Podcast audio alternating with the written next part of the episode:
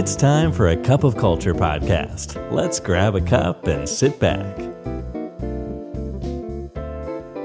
ได้เวลาจิบกาแฟคุยกันเรื่องวัฒนธรรมองค์กรกับ A Cup of Culture แล้วนะครับ สวัสดีครับคุณผู้ฟังครับ ขอต้อนรับคุณผู้ฟังเข้าสู่กาแฟแก้วที่ 284 กับผมบอลสุรัตน์โพธิประสานนะครับ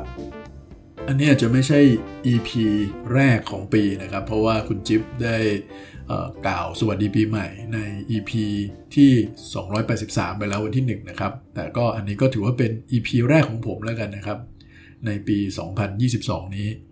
ก็เป็นกำลังใจทุกท่านนะครับ เริ่มต้นปีได้อย่างสดชื่น ความตั้งใจดีๆ ต่างๆ ในปี 2022 นี้นะครับ ก็ขอให้สำเร็จลุล่วงไปด้วยกำลังกายกำลังใจที่เต็มเปี่ยมของท่านครับผมกาแฟแก้วนี้ก็อยากจะชวนคุณผู้ฟังมาพูดคุยเกี่ยวกับอนาคตครับ แต่อนาคตในที่นี้ก็คือ คนที่จะไปช่วยท่านสร้างอนาคตในองค์กรนั่นเอง คนกลุ่มนี้เนี่ยบางทีเราก็เรียกว่าเป็นพวก high potential นะครับหรือบางทีเราก็เรียกสั้นๆว่า high pro อย่างเงี้ยทำไมจะต้องมีกลุ่มพวก high potential นะครับเฮนรี่ฟอร์ดเนี่ยนะครับก็คือคนที่บุกเบิกอุตสาหกรรมในอเมริกาและของโลกใบนี้เนี่ยเคยกล่าวแบบนี้ครับว่าสิ่งที่แย่มากๆเลยก็คือการที่เราไม่ ทำการพัฒนาคนของเราให้มีความพร้อมในการทำงาน ไม่ว่าจะผ่านการฝึกอบรมการเทรนนิ่งอะไรแบบนี้นะฮะแต่สิ่งที่แย่กว่านั้นก็คือ ที่เราไม่พัฒนาคนของเราแล้วยังปล่อยให้เขาอยู่กับเรานั่นเองนะฮะอันนี้แย่กว่าอีกการพัฒนาฝีมือแรงงาน การพัฒนาคนในระดับงานต่างๆเนี่ยก็มีกันมาอย่างช้านานหลายสิบปีแล้วนะครับ แต่ว่ามันก็มาถึงจุดที่เราพบว่าเม็ดเงินที่เราทุ่มไปในเรื่องของการพัฒนาคนเนี่ยบางครั้งมันเป็นเหมือนการตำน้ำพริกละลายแม่น้ำเลยครับ อันมันก็เลยมีวิธีคิดว่าแทนที่เราจะต้องทำแบบนี้กับคนทุกคนเราเลือกทำดีไหมครับ กับคนที่เราลงทุนไปแล้วได้ผลคุ้มค่ากลับมา คนกลุ่มนี้เราเรียกว่ากลุ่ม high potential นั่นเองคือกลุ่มคนที่สามารถที่จะเป็นความหวังขององค์กรในอนาคตได้ ลงทุนไป 10 อาจจะมีโอกาส สร้างผลตอบแทนกลับมา 30 50 หรือร้อยได้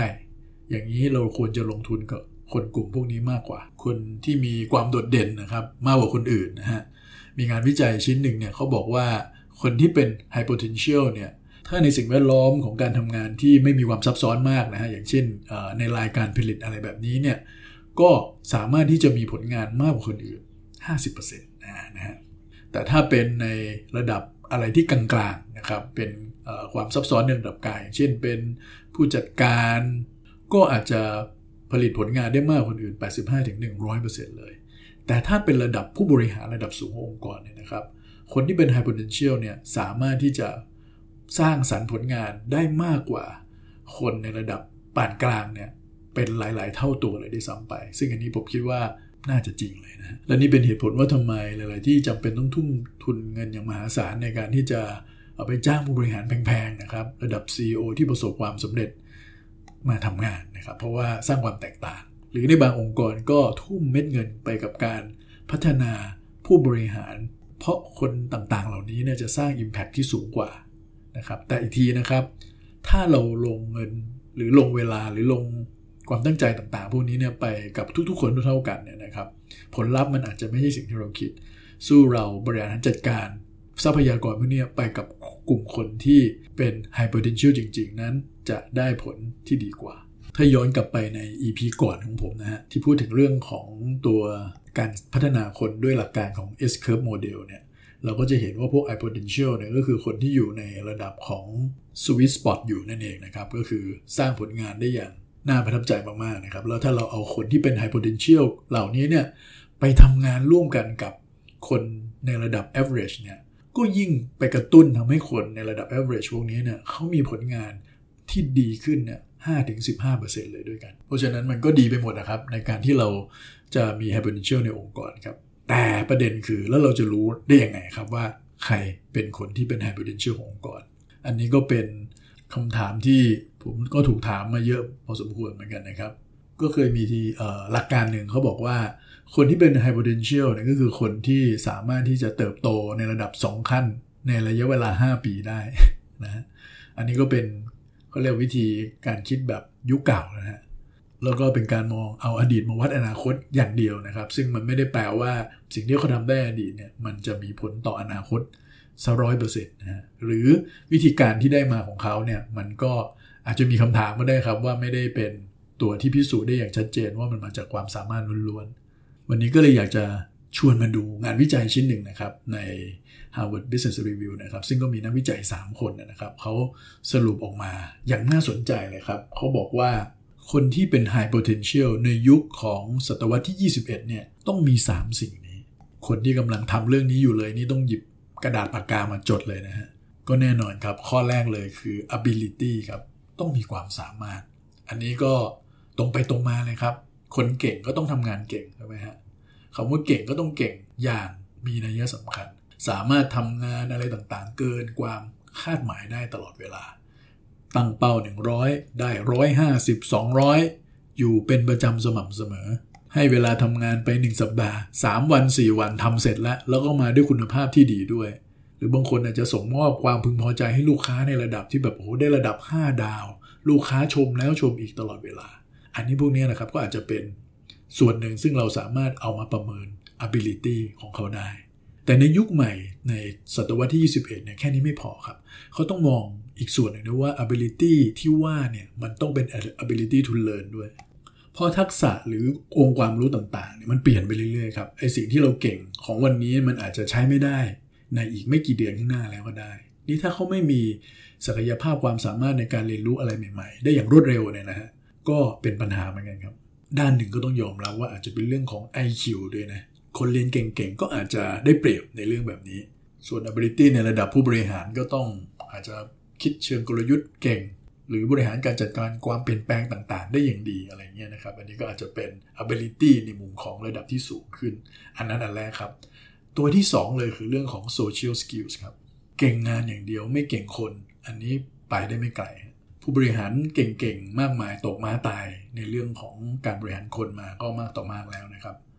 ถ้าเป็นระดับทั่วๆ ไปก็แน่นอนครับ ก็ต้องมีความสัมพันธ์ที่ดีกับเพื่อนร่วมงานนะครับ สร้างความสัมพันธ์ที่ดีกับลูกน้องในทีมต่างๆ สามารถที่จะสร้างอิทธิพลเชิงบวกต่างๆนะครับให้คนเขาอยากจะทำงานให้เรา แต่ถ้าเราเป็นระดับที่สูงขึ้นเนี่ยแค่นี้จะไม่พอนะอาจจะต้องมีความสามารถ social skill ในระดับที่ บริหารจัดการ stakeholder ต่างๆ ได้ดีด้วยนะครับ ไม่ใช่เฉพาะแค่คนในองค์กรอย่างเดียว สร้างเครือข่ายสร้างพันธมิตรทางธุรกิจ หรือแม้กระทั่งเขาเรียกว่ามีเรื่องของ political skill ด้วยเนี่ยอันนี้ก็ยิ่งดีเลยนะครับ สามารถบริหารจัดการในเชิงของการเมืองได้ เพราะว่าเราไม่สามารถจะอยู่แบบ alone ได้ใช่ไหมเราก็ต้องอยู่ใน community อยู่ใน social ก็ต้องเป็นงานในมุมของข้างนอกด้วยนะฮะและนั่นคือตัวที่2นะครับตัวสุดท้าย ในงานวิจัยบอกสำคัญมากเลยนะครับ ก็คือ drive นั่นเอง คนมีความสามารถ คนมีความสัมพันธ์ที่ดี เป็นนักสื่อสารที่ยอดเยี่ยม แต่ขาดแรงจูงใจในการทำงาน มันก็ไม่มีแรงจูงใจในการเอาสองสิ่งนั้นเอามาทำงาน มันคือตัวบอกเลยครับว่า ถ้าเขามี drive ที่ดีเนี่ยเขาก็จะสามารถเอาทั้ง social skill แล้วก็ ability ของเขาเนี่ยมาคูณ 2 คูณ 3 คูณ 5 ในการทำงานได้เลยครับ มันก็ยิ่งเก่งเข้าไปอีก drive ในการที่จะทุ่มเท แรงกายแรงใจเวลาต่างๆ ไปในการทำงานหนักนะครับ ในการที่จะมีงานเพิ่มงานอะไรเนี่ยไม่ได้รู้สึกเกี่ยงเป็นภาระแต่สามารถทำได้ดีนะฮะไม่ว่าจะงานปัจจุบันที่ทำอยู่ เจ้านายมอบหมายงานอะไรใหม่ ๆ เพิ่มเติมมา ก็สามารถบริหารจัดการได้อย่างดีเยี่ยมเช่นเดียวกัน อันนี้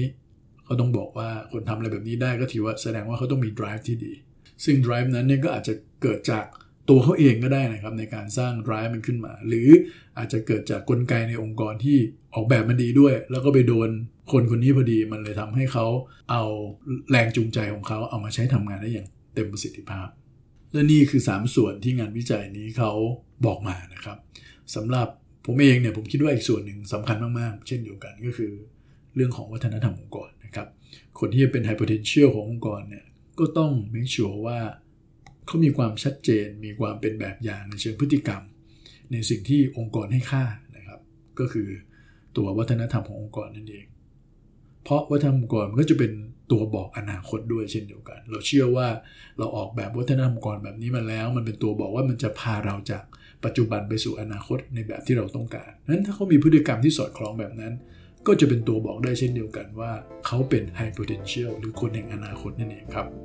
วันนี้กาแฟหมดแก้วแล้วครับ อย่าลืมนะครับ ไม่ว่าเราจะตั้งใจหรือไม่ก็ตามเนี่ยวัฒนธรรมองค์กรจะเกิดขึ้นอยู่ดีครับทำไมเราไม่มาสร้างวัฒนธรรมในแบบที่เราอยากเห็นกันนะครับพบกันใหม่ใน EP หน้าครับสวัสดีครับ And that's today's Cup of Culture. See you again next time.